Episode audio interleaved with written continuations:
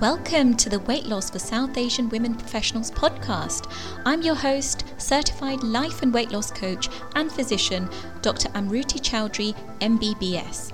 I lost over 92 pounds using the mind management tools I teach.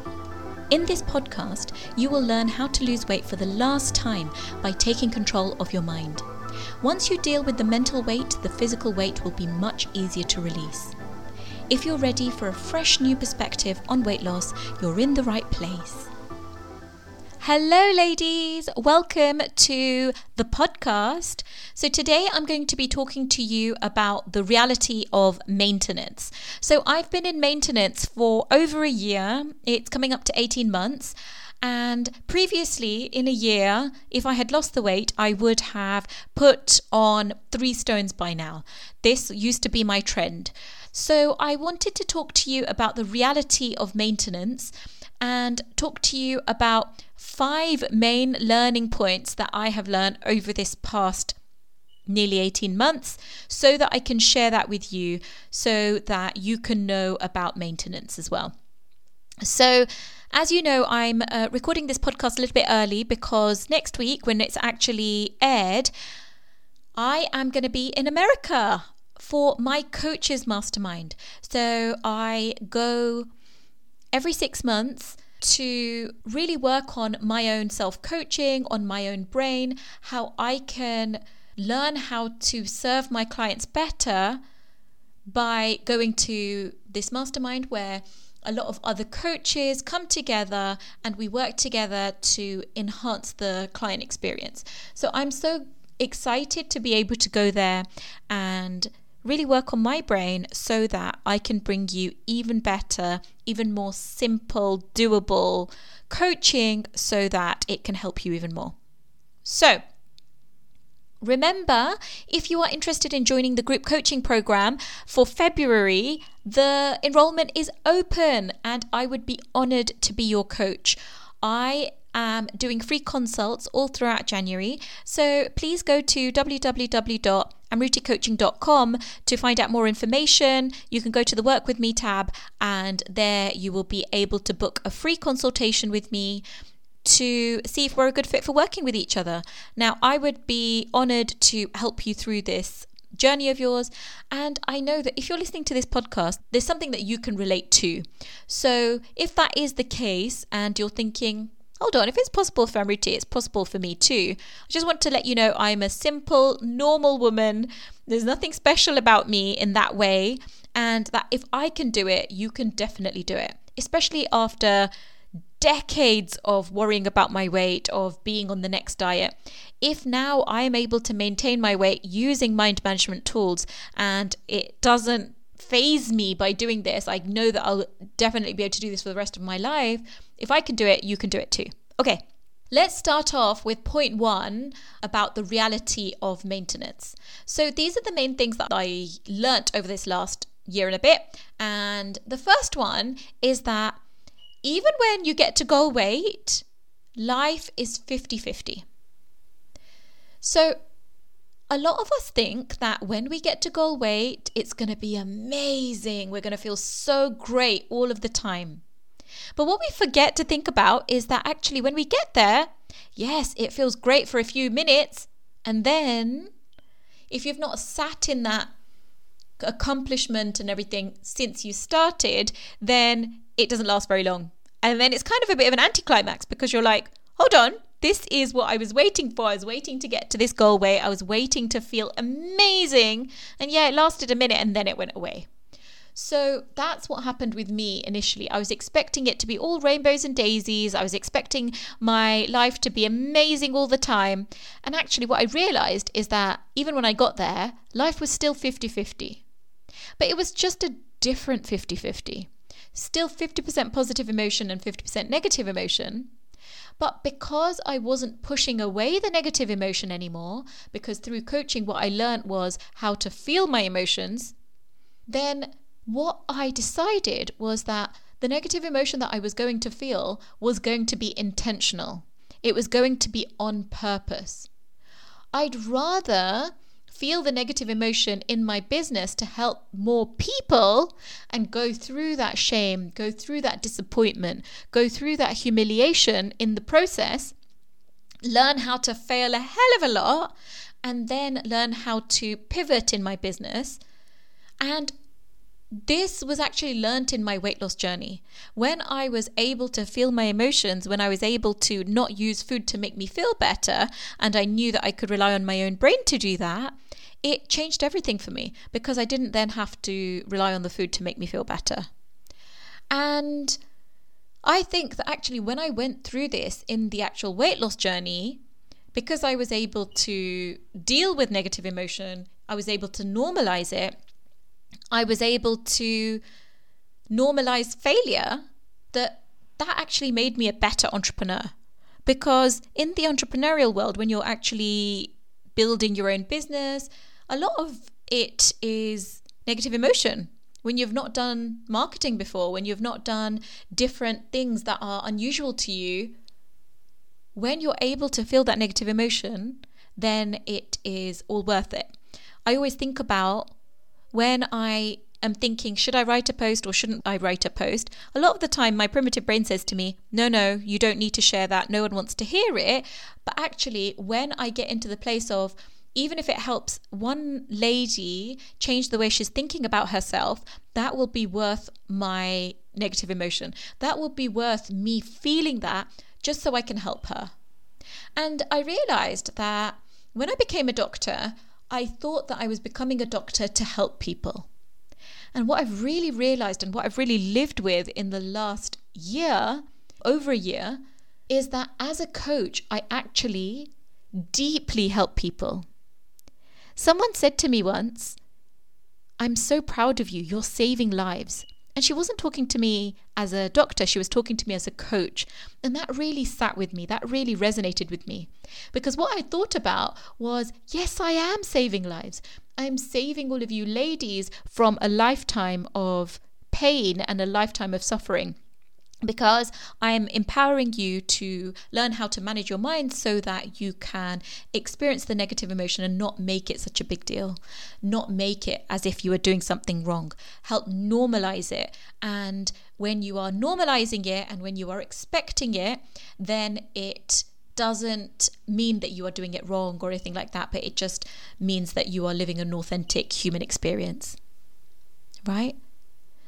So, point two one of the other things that I learned was that I still overeat now and again, but it is much less than I used to overeat before the coaching journey. Now, when I overeat, I don't make it so much of a big deal. I say to myself that I am human and that actually, even though all of the six steps that I teach all of my clients and that I do myself, even though they are a habit for me and they come quite naturally to me now because I've done them over and over again, I know that 80% of the time I'm going to be doing it how I want to do it. And then 20% of the time I'm still not going to. And that doesn't mean that I'm doing anything wrong. It just means that I'm human. It means that some of my old patterns will still emerge. And it means that I have something to work on so that I can continue to grow. I can continue to learn, right?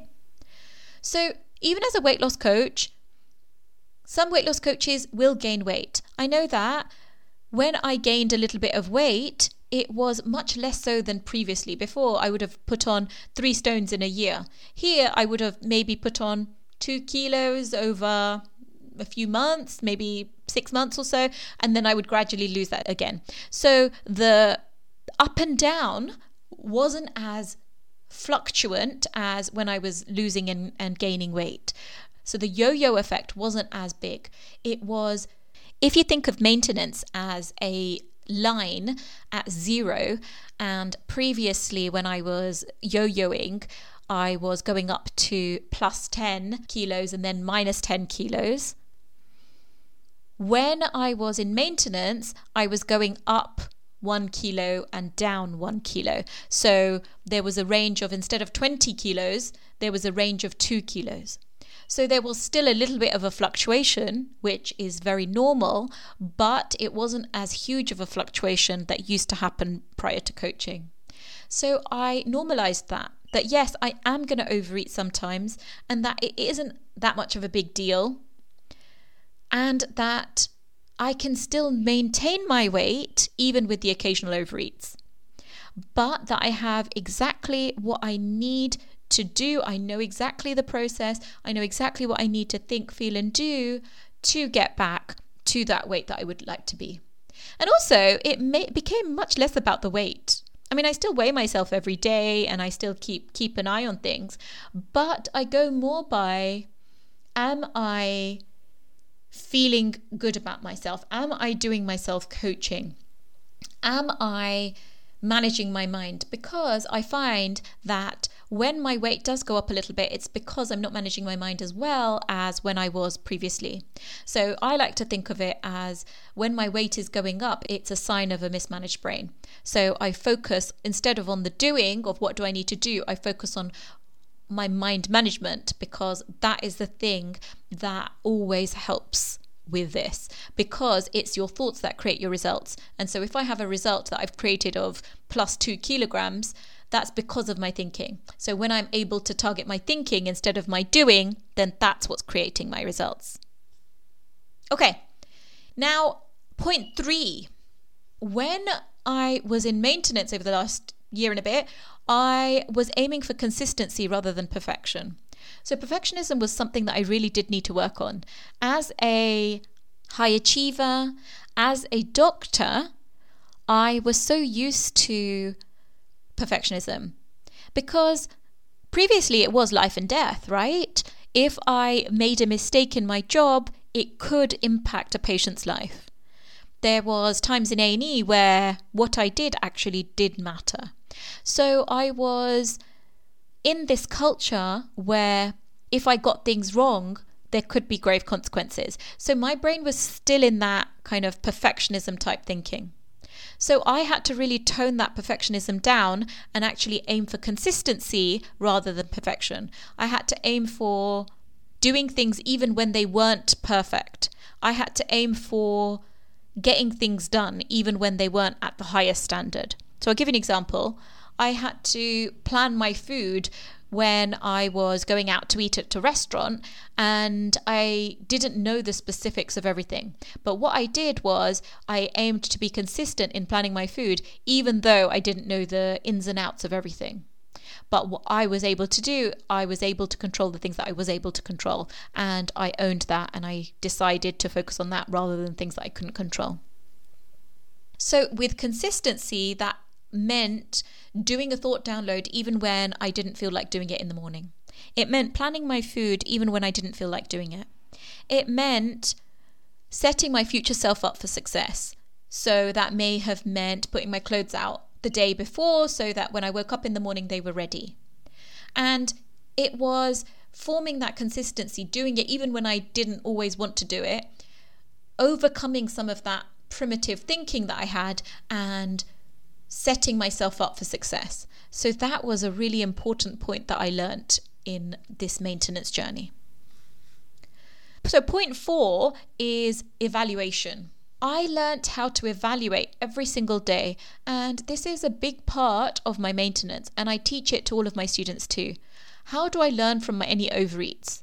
How do I learn from days that I gave in to urges? How do I learn from days that I didn't want to plan? How do I learn from days where my routine was different, like when my son was in hospital? How did I learn from that? What did I get to learn about myself? So I evaluated a lot during this time. And some of the things that I picked up on were that I got clearer about eating to enough versus eating to full. So I found out the difference between emotional fullness and physical fullness. And I think I'll do another podcast on that later on this year. So do listen out for that. I got better at managing my urges. So I knew that they felt bad for a few minutes, but then they got better. And I would rather have a few minutes of discomfort now than weeks of discomfort later, where I would feel bad about my weight going up and everything not going exactly how I had planned. I learnt about how to make doable, realistic plans for myself so that I was actually setting myself up for success rather than setting myself up for failure by setting unrealistic plans. I realized that planning was more about building up that relationship with myself, that I do what I say I'm going to do, rather than sticking to the plan because that's what's going to make me lose weight. I learned that one of the main things that I struggled with in this year was people pleasing. And that's what I worked on a lot in my evaluations. And I realized that I would often people please my family or my husband, and I often didn't realize at the time that I was people pleasing them. So, for example, when I had planned for food on protocol and then my husband said, "Oh, let's just get a quick takeaway." I was like, "Okay, cool." As opposed to being like, it's okay, you can have the takeaway and I'll eat what's on my plan. I would sometimes do that. And I realized it's because I was people pleasing him and I wanted to join in with the celebration and things like that. Now, that doesn't mean you can't do that, but I realized that for me, that was something that was coming up quite often. I realized that I was people pleasing others and I remember when I wanted to go out and I wanted to eat it all. Like, I remember I went to a family wedding and I ended up eating way more than I would usually eat. And I went back for seconds when I wasn't really hungry. And I had to work through some of this and the thoughts about some of this. And it surfaced for me that I went back to my old way of thinking where I was the life of the party. I always had seconds. I always went back for more. I was always the one who had three desserts, things like that. So my brain, when I was surrounded by these cousins who I'd grown up with, it reminded me of that self concept that I used to have then. And so it was really interesting for my brain to go there again. And so when in my evaluation, I was able to notice this and I was able to notice that when this was to happen again, how can I plan for it differently in future? And that really helped in my evaluations. I learned from my evaluation that one of my main things of focus was to be kinder to myself. That actually eating the food off protocol wasn't as much of a big deal as how I beat myself up and criticized myself and judged myself when I did that. And what I made it mean about myself, like I wasn't good enough or I, you know, wasn't cut out for this or whatever it may have been. I learned how to take ownership of my own actions and not blame it on people outside of me, on coronavirus, on my husband bringing lovely food, on my mum making the best food, or any external thing. I was able to take responsibility and ownership of my own thinking, creating my results, rather than blaming things outside of me. And that really helped me because I realized that it was actually in my own control. It wasn't due to everything else outside of me.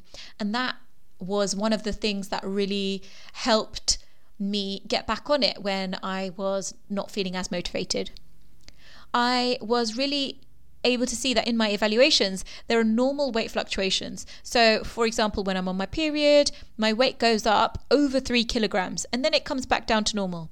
And when this first happened i was like wait i ate everything on protocol. I was everything was fine. Why has it gone up three kilograms? And so i had to really coach myself during this year normalizing that and being like, this is completely fine. Previously, before coaching, I would have been like, oh my gosh, I put on three kilos, it's not working, let me just give up. And ironically, that would make me gain even more weight, right? Because I would be giving up. So I was able to notice that pattern for me and correct that in my own brain during this year. And I realized that I didn't need to beat myself up into self care. What I would often do is, you have to exercise, you have to do that, that's your self care. And I would beat myself up into self care. And I realized that wasn't really very caring. So instead of beating myself up into self care, I would decide to allocate time for self care and I would decide to do the things that actually would care for myself rather than telling myself off into doing self care. So that was something that I learned from my evaluations as well. And then the fifth thing that I learned was one of my struggles was the difficulty in sitting in the self concept of a person who just maintains their weight, who just has lost 42 kilos and keeps it off. I, in my brain, was still that girl who was 92 kilos, who always struggled with her weight. And when I was sitting in the food scarcity, like oh my gosh, I need to eat this, otherwise I'll miss out, or if I don't eat it now, then I won't get it again, anything like that, then This showed up even in maintenance because I would be thinking, it's going to come back, I'm going to gain it all again, it's not going to last. So that's how my scarcity thoughts came about. So I had to really work on being in the self concept of a person who eats like a naturally thin person, who can say no when I'm full, who stops when they've eaten enough, who isn't too phased by eating out and knows that she will eat on protocol, who follows the six steps without much drama, and who is able to follow through for herself and work on her thinking. When I was able to sit in that self concept, I was able to really bask in it and I was able to create that for myself. So, this is all possible for you too. I wanted to do this podcast because I wanted to talk about the reality of maintenance and that it isn't all hunky dory, but it has evolved me into a person who can do hard things, who can put my mind to something and go out and achieve it by managing my mind by embracing that negative emotion, by embracing that discomfort that comes up. And instead of shying away from failure, diving towards failure, failing a hell of a lot. Because as I always say, massive failure creates massive success. I'll see you all next week. If you would like to join the group coaching program, please make sure you book a free consult at www.amruticoaching.com. I would love to speak to you and see if we're a good fit for working with each other. I can help you and I look forward to doing so. Take care, ladies. Bye bye. For more free resources and for information on how to work with me, visit www.amruticoaching.com.